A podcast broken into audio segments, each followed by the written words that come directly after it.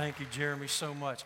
Y'all find First Corinthians in chapter 6. And so uh, I, I, actually got pretty close to finishing this last week, and uh, I got to the last three or four verses, and I kind of zipped through that. And so we were going to chapter 7 this morning, and uh, the Lord said, No, we're not going to chapter 7. We're going back, and you're going to preach those last three verses because they're very important. Y'all all right? So uh, you'll remember where we've been. We've been talking about the foundation of our purity. And then we talked about the failure of our freedom. The foundation of our purity was what? Do you remember? I've failed miserably. I'll be back. When you get saved, that's the foundation of your purity. Amen?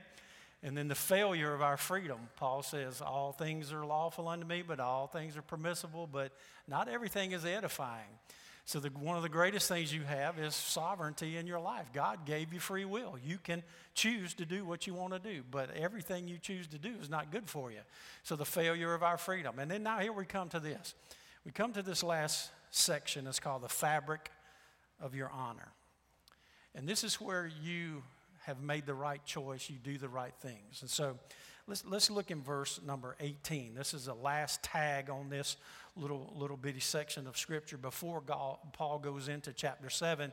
And I'm going to tie it into the context. So, those of you who are reading ahead, and I know some of you really do that, you study the Scripture before we get there and try to help you put this in context.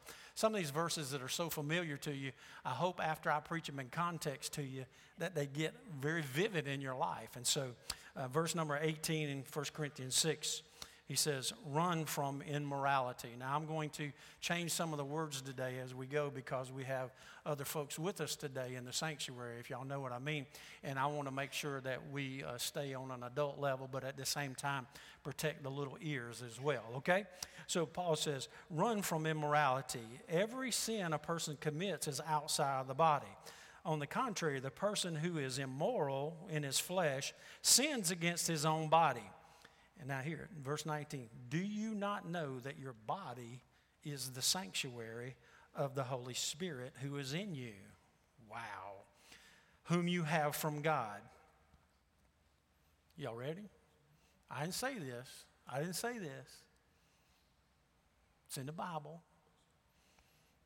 You're not your own. Ooh, wow. For you were bought at a price. If you're writing your Bible, circle that preposition at. Brother Jeremy just sang about it.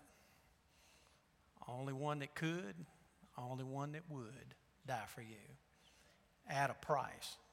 Big theolo- theology right there.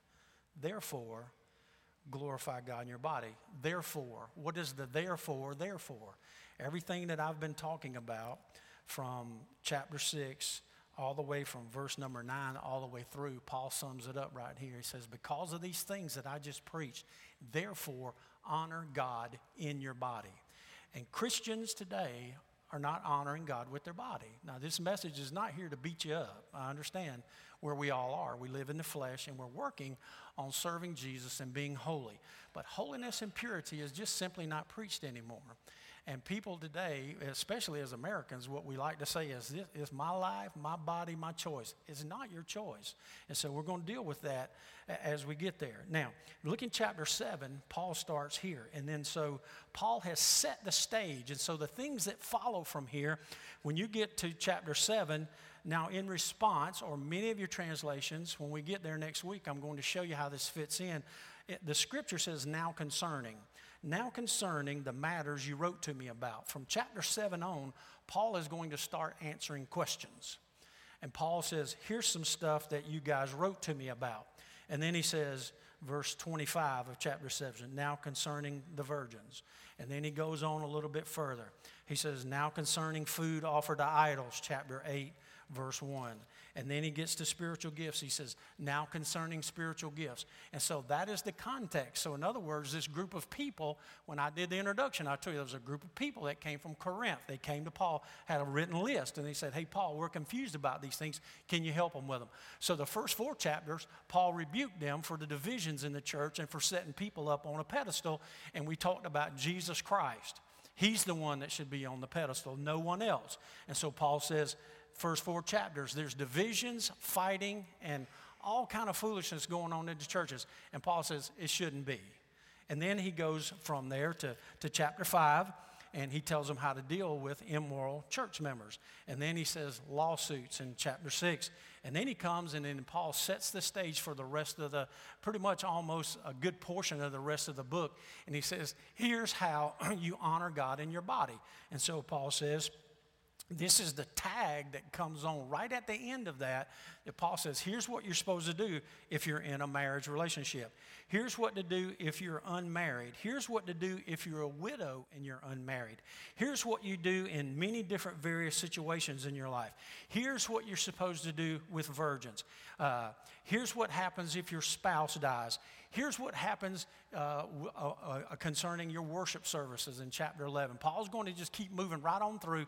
And, and so this really sets the stage with Paul being able to say to them, here's what you're supposed to do because you don't own your body. And so now I want to just confess something to you this morning to kind of put your heart at ease. Uh, a long time ago, back in the early 80s, I gave my life to Jesus Christ. I was supposed to have done that when I was seven. I couldn't even remember what happened. The only thing I remember from my conversation with my pastor is Dr. Bradley taking his watch off and handing it to me and saying, Jerry, I was a six year old boy or seven year old boy, and he says, If I were to give you this watch, what would be the only way that you could have it as a gift? And as a little boy, I still didn't understand what he said. And he had to go through it two or three more times. And then finally, I said, I would have to take it. He said, Absolutely. It's the only thing I remember. And I knew that what Dr. Bradley was doing was saying that the gift of salvation was free, that I had to take it. Now, I'm pretty sure that when I was seven years old, that Jesus received me. I was baptized. Then my family drifted away from church. And in the early 80s, in my early 20s, the Lord began to call me home. God had a plan for my life. And I want to tell you from the time I got right with the Lord, when I came back, I was so confused about my salvation experience. I made a profession of faith and was baptized. First thing I did was listen, you want to talk about messed up. First thing I did was I came back, I did the Baptist thing and rededicated my life and was baptized again. You know what that did? Nothing. There is absolutely no reason to baptize people to rededicate their lives. That is ridiculous all you're doing is teaching the children that what we've taught them is, is if you've given your life to Jesus and you've done this once, you don't have to do it again. It's ridiculous. So, what we don't do that here. So, if you will come and make a profession of faith, then I'll baptize you. That's the order, and that's what we're supposed to do. But finally, I knew. I, I mean, I was so confused. I, I, I mean, I, I was so afraid that I was going, you know where, that I just, I was at the altar every Sunday people were asking, What's wrong with that boy that's coming to church? Nobody counseled me and helped me. It took a long time for somebody to pull me aside and help me understand the truth. But from that moment on, when I gave my life to Jesus and I got right with God, I have been in a fight. Anybody know that fight going on this morning? I'm telling you, from the day one that Jesus entered my heart till now, and I believe that it was Jesus in my heart that drew me back to Him and helped me realize that all the things that I was doing in my life, even, even before I knew what was going on, those things that took place in my life, I knew that they were wrong. And I was in this fight. I, and I mean, some of you are in that fight today and you're growing in the Lord. I want to teach you how to fight. And I want you to, I want you to understand the grace of God that's in your life. Many times, people that are so dedicated unto the Lord can spend all their time beating themselves up, and that's not the way it's supposed to happen. That is just as dangerous as you not caring and having a uh, laissez faire attitude towards sin in your life. God doesn't want that. What has Pastor taught you?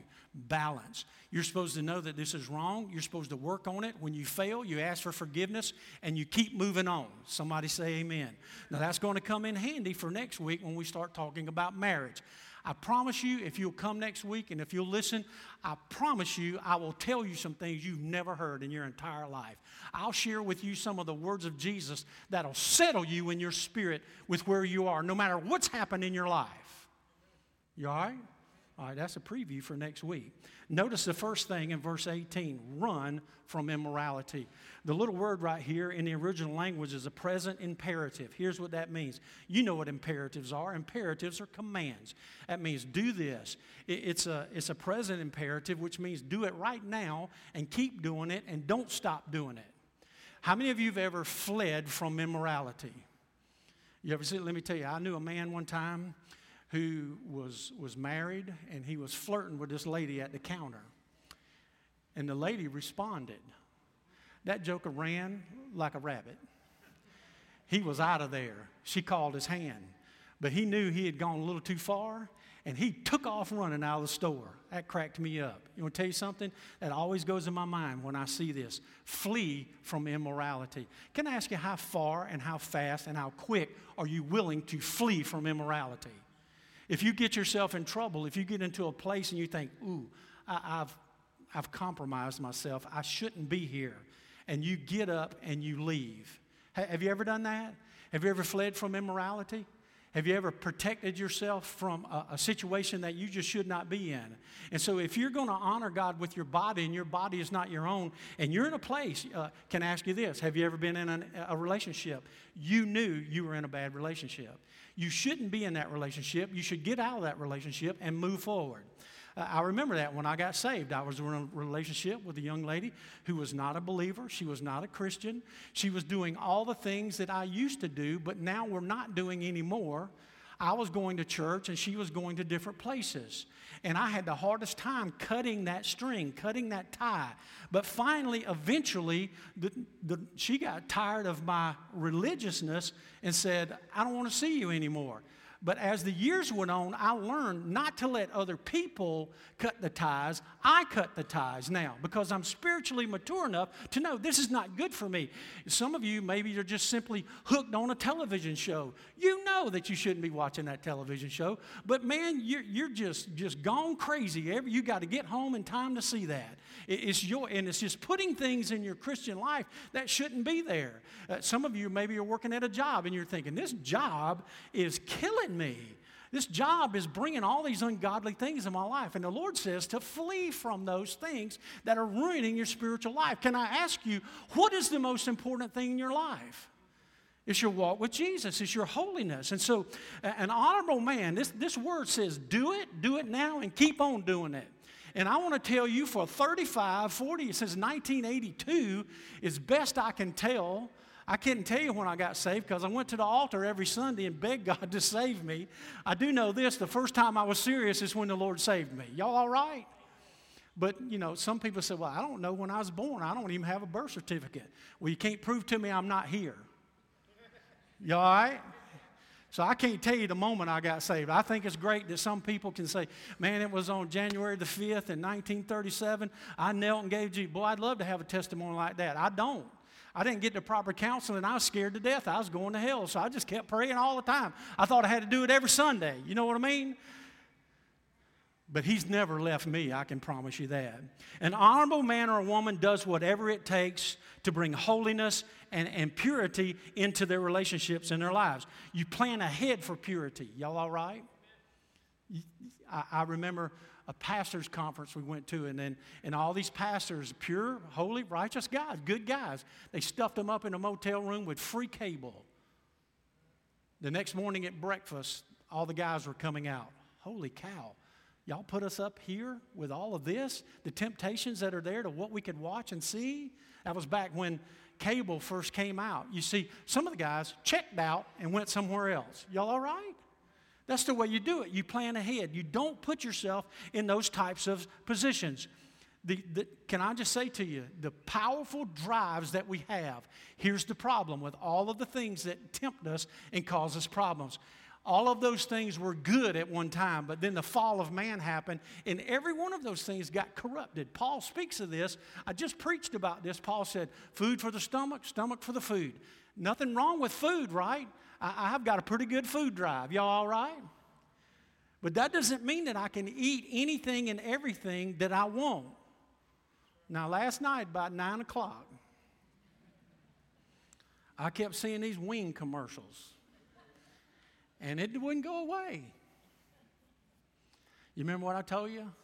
Whatever you do on Saturday, if it interferes with what you do on Sunday, you see, I didn't want to have a problem this morning. Y'all all right? See, that controls what you do. It controls what you order. It controls what you buy. It, control, it controls how you talk to your wife. It, it controls how you talk to your husband. It controls how you raise your children, where you work, where you go, how you worship. Everything about your body, all of these drives and passions that we have. Let me tell you something. Uh, I asked a guy one time who was addicted to stuff on the internet, and I asked him, I said, Hey, pal, are you willing to change jobs? Well, I can't change jobs. I'm making good money. I said, Go get another job making good money. Is it worth your marriage, your relationship with God, and everything else to keep this job where you're by yourself all day on the computer? Either that or get right with Jesus and cut that out. I ain't hearing a lot this morning. You see, all the, the passions that we have that are natural passions, nothing wrong with that passion that you have. It's from God. He gave it to you. But from the fall to now, now it's loose. And you've got to rope it in, you've got to control it. Are you willing to do whatever it takes to change jobs, to change towns, to change friends, whatever it takes to flee? Your holiness and obedience are most important. Have you ever had your kid get a friend they shouldn't have? And, and it's almost impossible for you to help them see this kid is causing you problems. Y'all are bad for one another. If you've ever been in a relationship with a girl, guys, or guys with a girls with a guy, guys with a girl, it's just not a good relationship. And you're killing yourself in that relationship. Sin is so cruel, it makes us sin against our own bodies. Flee from this immorality. Every sin that you commit is outside of the body. On the contrary, the person who is sinful immorally sins against his own body. Now I'm telling you that just you just can't let that you can't let that go by. You got to hear that. You got to see that. You're, you're causing your own demise. You're, you keep touching the stove and getting burned, but you just keep doing it. Some folks are, uh, uh, you know, they have surgery and they get pain medicine. The next thing you know, they they just got to have that pain medicine and they keep going and they keep going and they keep going and they keep going. You're causing your own demise. I saw this thing yesterday that just literally broke my heart on the news. There were people, they were showing this in San Francisco. There's a fentanyl crisis. And there the people are literally, they've done the drugs and they're standing in the street. Some of them lying down, they can't stand up. And most of them were just standing there like this. They were like zombies. They didn't fall down, they couldn't stand up. They were just like this and they would rock. And people that cared about these people that were just been left behind in our society were taking water and food to them. Some of them probably hadn't had water in two or three days. And you wonder how can they live? And you wonder to yourself and we and we all would say the same thing change your lifestyle do something different get some help whatever it takes. But the point is they did it to themselves. They caused their own demise he delivers himself. The man who is in this type of thing, Dr. Rogers says this. I couldn't believe this, but this hit me, so I wanted to share it with you. He says that a man who does this sins against himself. He destroys himself, but he also sins against God, sins against his family, sins against their friends, sins against his nation and the church body. Paul's going to go through here. He calls us a body. Can I ask you a question? If you say, I don't believe that, let me say, if pastor got addicted to drugs, would it affect the body of Christ? Well, if, it, if it's for me, it would be for you. Amen? I know preachers that are addicted to golf, or uh, he played five. I know a guy played five days a week. I'm like, when do you do your job? I'm sure your people are fussing at you about that. I'm sure your wife thinks you're crazy. You can get addicted to fishing. Did you know you can get addicted to your iPhone? These are passions, but Paul says run from the immorality. But the immorality, those things, those passions that live within us because of the flesh, are the things that cause us to go after them. See, one of the things that you expect from me more than anything else, if you don't think this is important, you expect me to preach the Word of God to you on Sunday morning, but you guys and other people in this community expect one thing from your pastor it's holiness. If you find out your pastor's not holy, you find out someone is doing some things that is just like he's, he's telling you to be disciplined and he's not. It, it just doesn't work. You have to work a measure of holiness in your life and responsibility. I, I love this. I wanted to share this with you. It's going to take just a second, but I think it's worth it.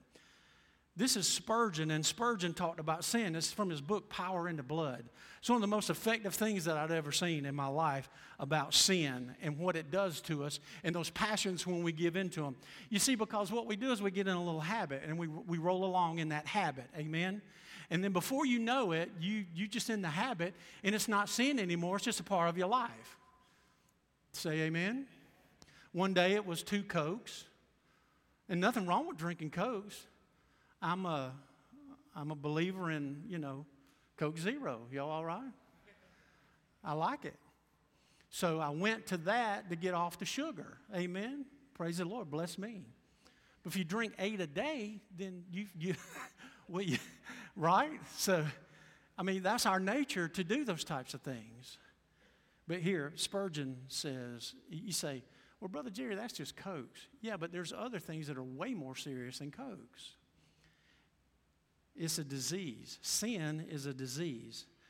The Bible says, by his stripes we are.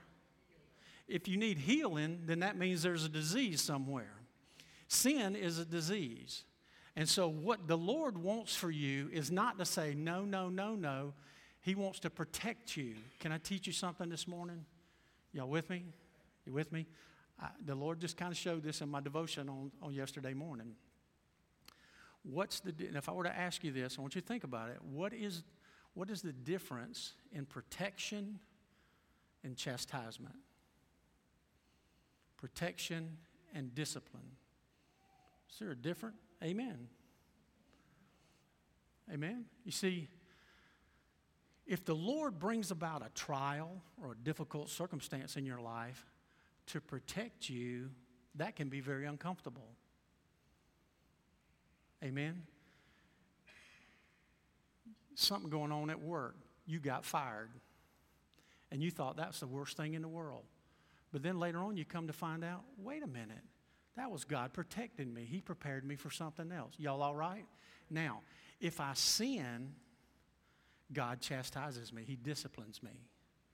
Do, you understand that?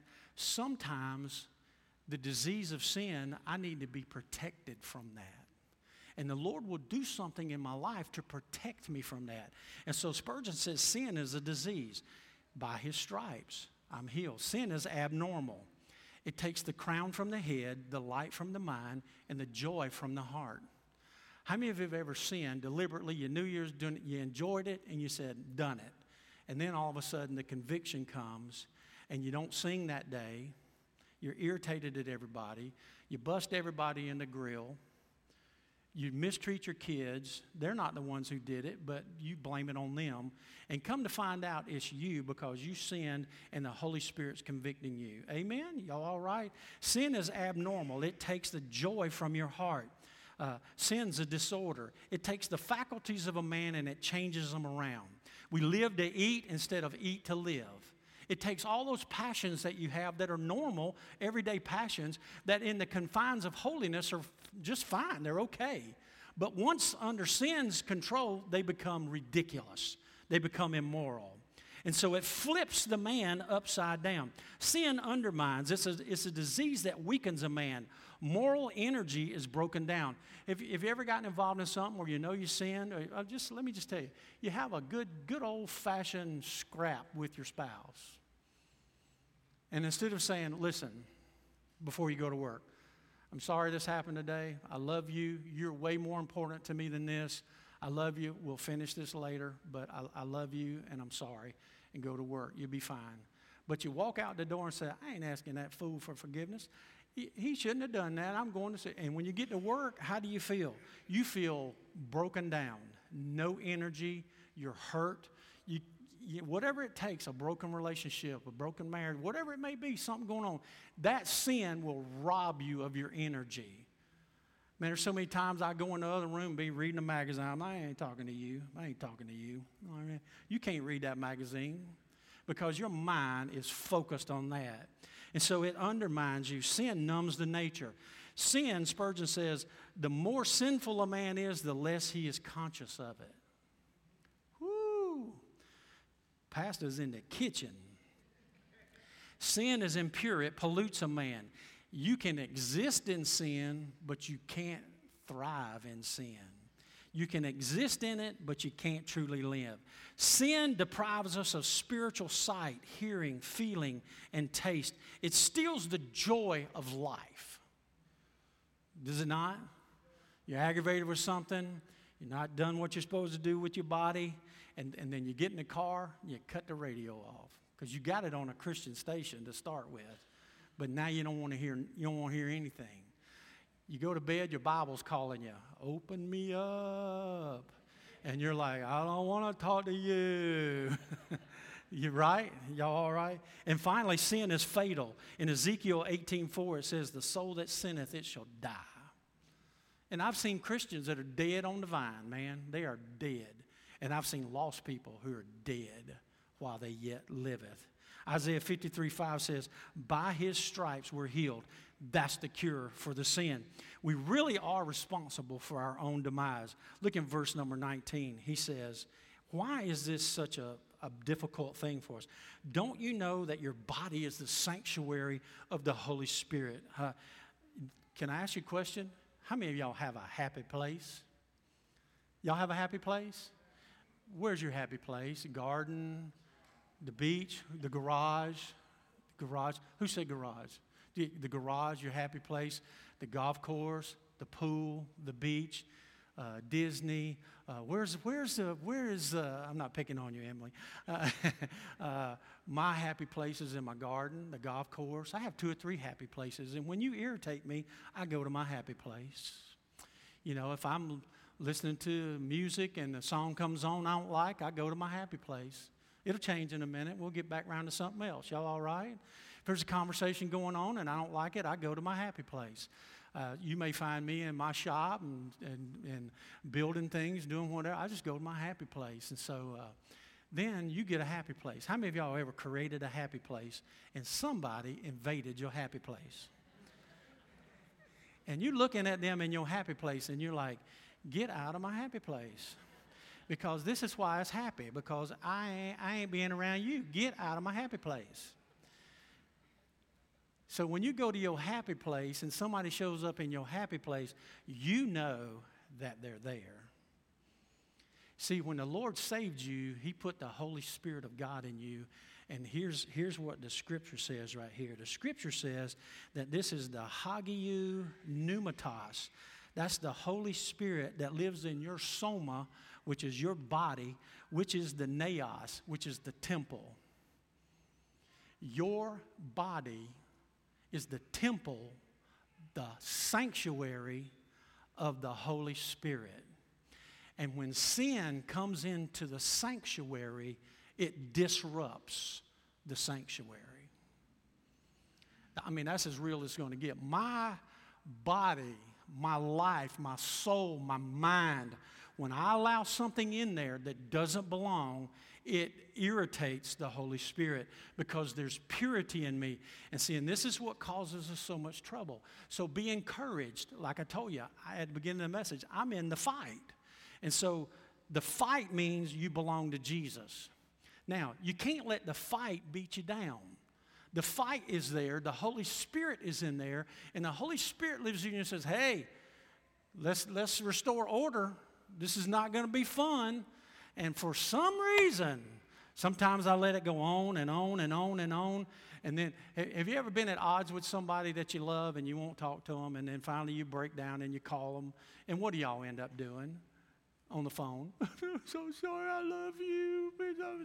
Then you have a love fest, don't you? And you're thinking, boy, this feels so good. Oh, I should have done this yesterday. Restore the order. You got something going on in your life, and God puts his finger on it. Here's what I, I used to tell my mother this, and she would help me when I was a young Christian. I said, God put his, th-. I said, I feel like God's got his thumb on my chest, and he is just pressing it, and he won't let me up. And he's just causing me all this trouble. And then his mama says, That's the Holy Spirit, son. It's convicting you. So, whatever it is that you got going on, God's trying to get you to deal with that. Y'all all right? See, today everybody talks about, well, I'm going to get psychoanalysis, and we're going to drag up all this stuff that was in your past. See, the Holy Spirit doesn't do that. The Holy Spirit brings up things that you can deal with when the time is proper. You see, He knows you. That's what we're doing. So He says, You bring this up. The Holy Spirit, the third person, listen, the third person of the Trinity literally lives in your heart. Did you hear what I just said? God is living in your sanctuary, God is in your temple, and He is there. And, and when something disrupts it, fix it. The, the Greeks saw the body as evil. God chose to sanctify the body and to live in it by the Holy Spirit. Now, how about that? The people today say, oh, well, we're going to do this, we'll just give into it. God says, no, I took that temple and I redeemed it with my blood. Now, do you know that when you have company in your house, you know they're there? Good grief, do you ever know they're there? There's two happy moments when they come to visit. When they're at the door, both times. I have the gift of hospitality. yeah. See y'all. Bye. Good night. They're gone. Did, could you believe Aunt Edna? The fabric of honor and purity is God by way of the Holy Spirit living in you and living in your soul, witnessing, convicting, loving, encouraging, strengthening, purifying, and holding you until the day of redemption. Eh, you know, and, and while we're here, let me just say this. You can't abort your baby and say, My body, my choice. That's a lie from the pit of hell. That's a lie. Because you are, what I say this morning, Paisley, you're buried with Christ in baptism. we buried the person you used to be. What we're saying, you were bought with a price. You were bought at a price. Look at verse, he says right here. You're not your own. Verse 20, you're bought at a price. Not with a price, you were bought at a price. If we have a foundation in salvation and learn to control our freedom and yield to the Holy Spirit, we will honor God with our bodies. Our main goal as a Christian is to glorify God, period. That's what, it, that's what it's all about. And it is as if you were literally bought off the auction block. The Greek word here is a passive aorist, which means it was done to you in the past at some point in time. Period. Done. Wham. When I tell you, see, I, am not going to stand here and just tell you preacher talk. I'm going to tell you the Word of God. And when I tell you that you're secure eternally when you receive Jesus as your personal Savior, I'm telling you what the Word of God says. And it's a passive, God did it to you. He saved you, you didn't save yourself. If you saved yourself, you can lose your salvation. But he, in a moment in time, aorist tense, done, period, done to you. That's why it's translated as you're not going to be bought. You were bought in the past, done and over with. And if he bought you literally off the auction block with the blood of Jesus Christ, or, I mean, listen to me. God does not work for Amazon. You didn't come with a return label. When He bought you, He bought you, no takebacks. You belong to Him, you can't take it back. Done, period, bought, finished. His blood is the only, Jeremy sang it a while ago, no one could or would have redeemed you. Jesus is the only acceptable and qualified blood for the payment of your sins and mine. You can't claim to own your own body and say that you're a believer in Jesus Christ. You were buried with Christ at baptism. Paul says, I've been crucified with Christ. What does that mean? It means that you crucified yourself because of Christ on the cross. I am crucified with him. He gave up his life for you and for me. And when I receive Him and am born again, I crucify myself. I no longer belong to me. There's a bunch of Baptists that forgot that. We're supposed to be the people of holiness. Let me ask you this. If you claim that your body, after you're saved, belongs to you and you have the rights and choices to what you do, would you forfeit that for heaven? Because that's what you're saying. You, are telling me that the blood of Jesus Christ, the, the word for bought right here is timne. It's spelled T I M E like in English time, but it's pronounced timne. And it means the highest price. It means an honorable price, a precious price, a valuable price, an, an esteemed money paid for something. In other words, there is nothing else in the entire universe, history, world, world without end that was capable of purchasing the lost sinner but the blood of Jesus Christ. God be the glory.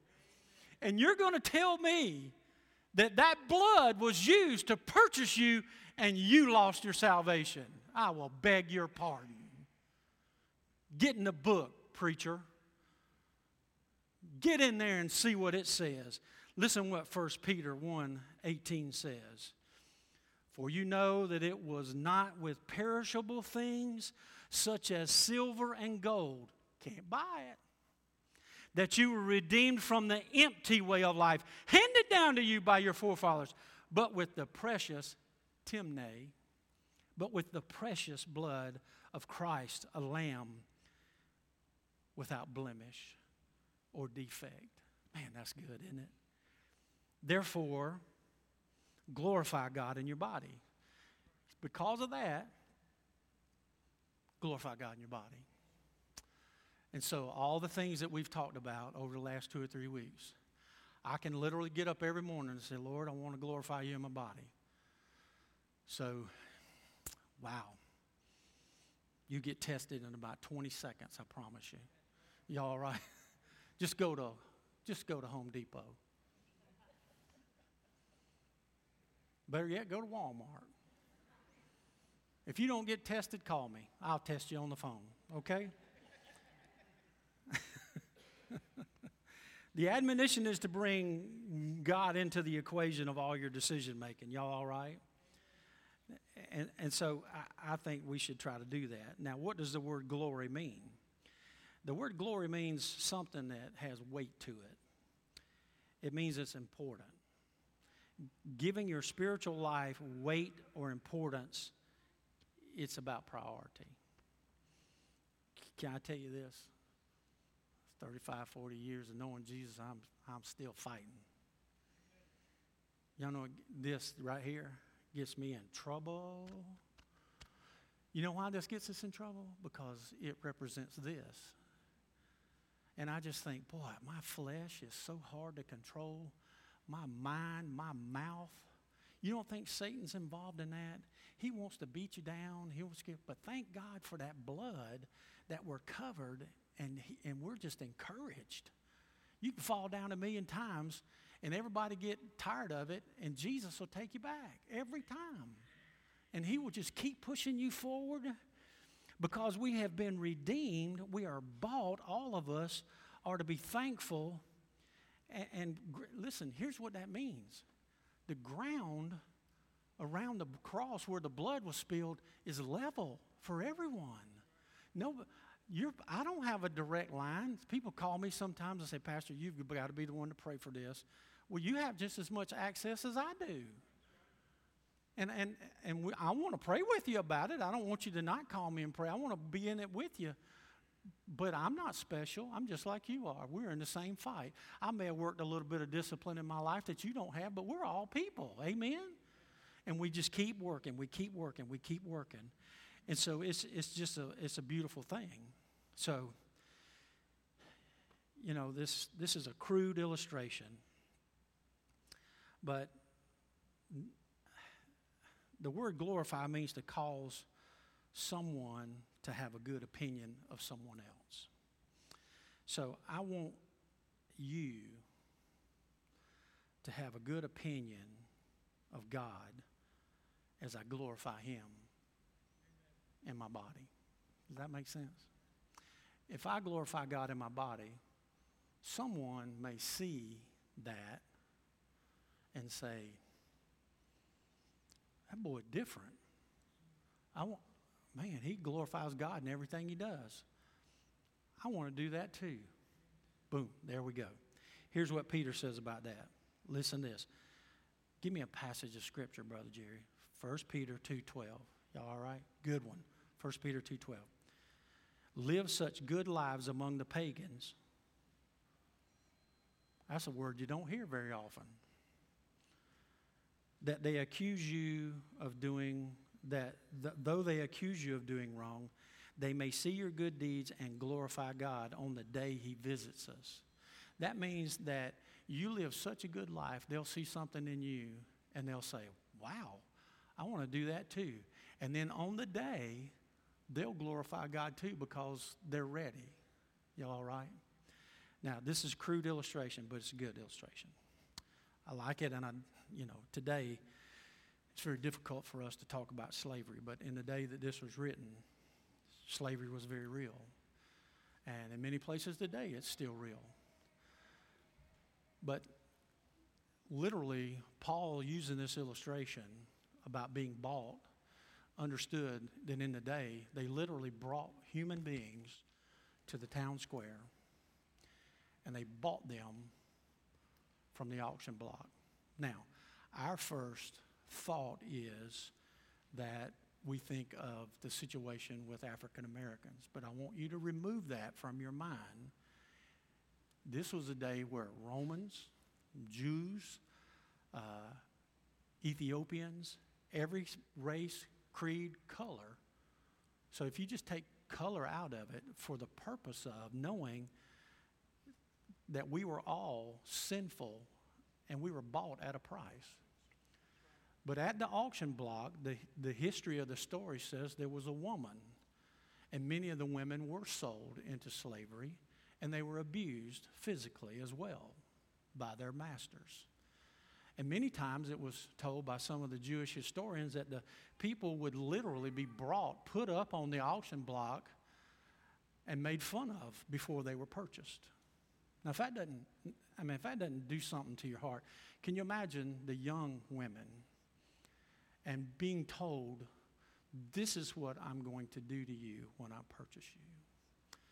There was a man there that bought a woman and he got her papers. Literally, they would go through and you got papers for ownership for this person. And then he purchased this woman she was delivered to him. And the first thing that she did was spit in his face. And he cleaned his face and he said, No, you don't understand. I'm going to sign these papers over to you.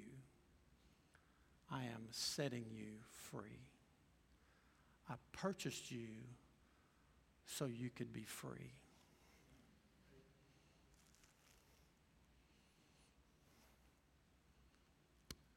In 1982, I met the Son of God.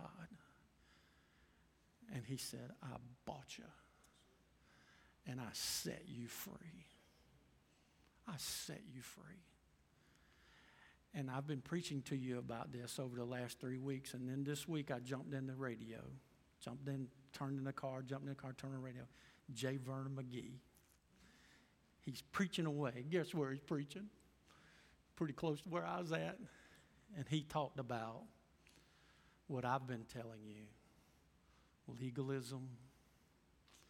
And then he talked about uh, the people that were legalistic, people that were lascivious. And then I talked to you about your freedom. But J. Vernon McGee, he, he illustrated a little better. He said, liberty. And so that's what we've been talking about. I want you to be balanced. I don't want you to be legalistic. I don't want you to be at liberality, he says, I want you to have liberty.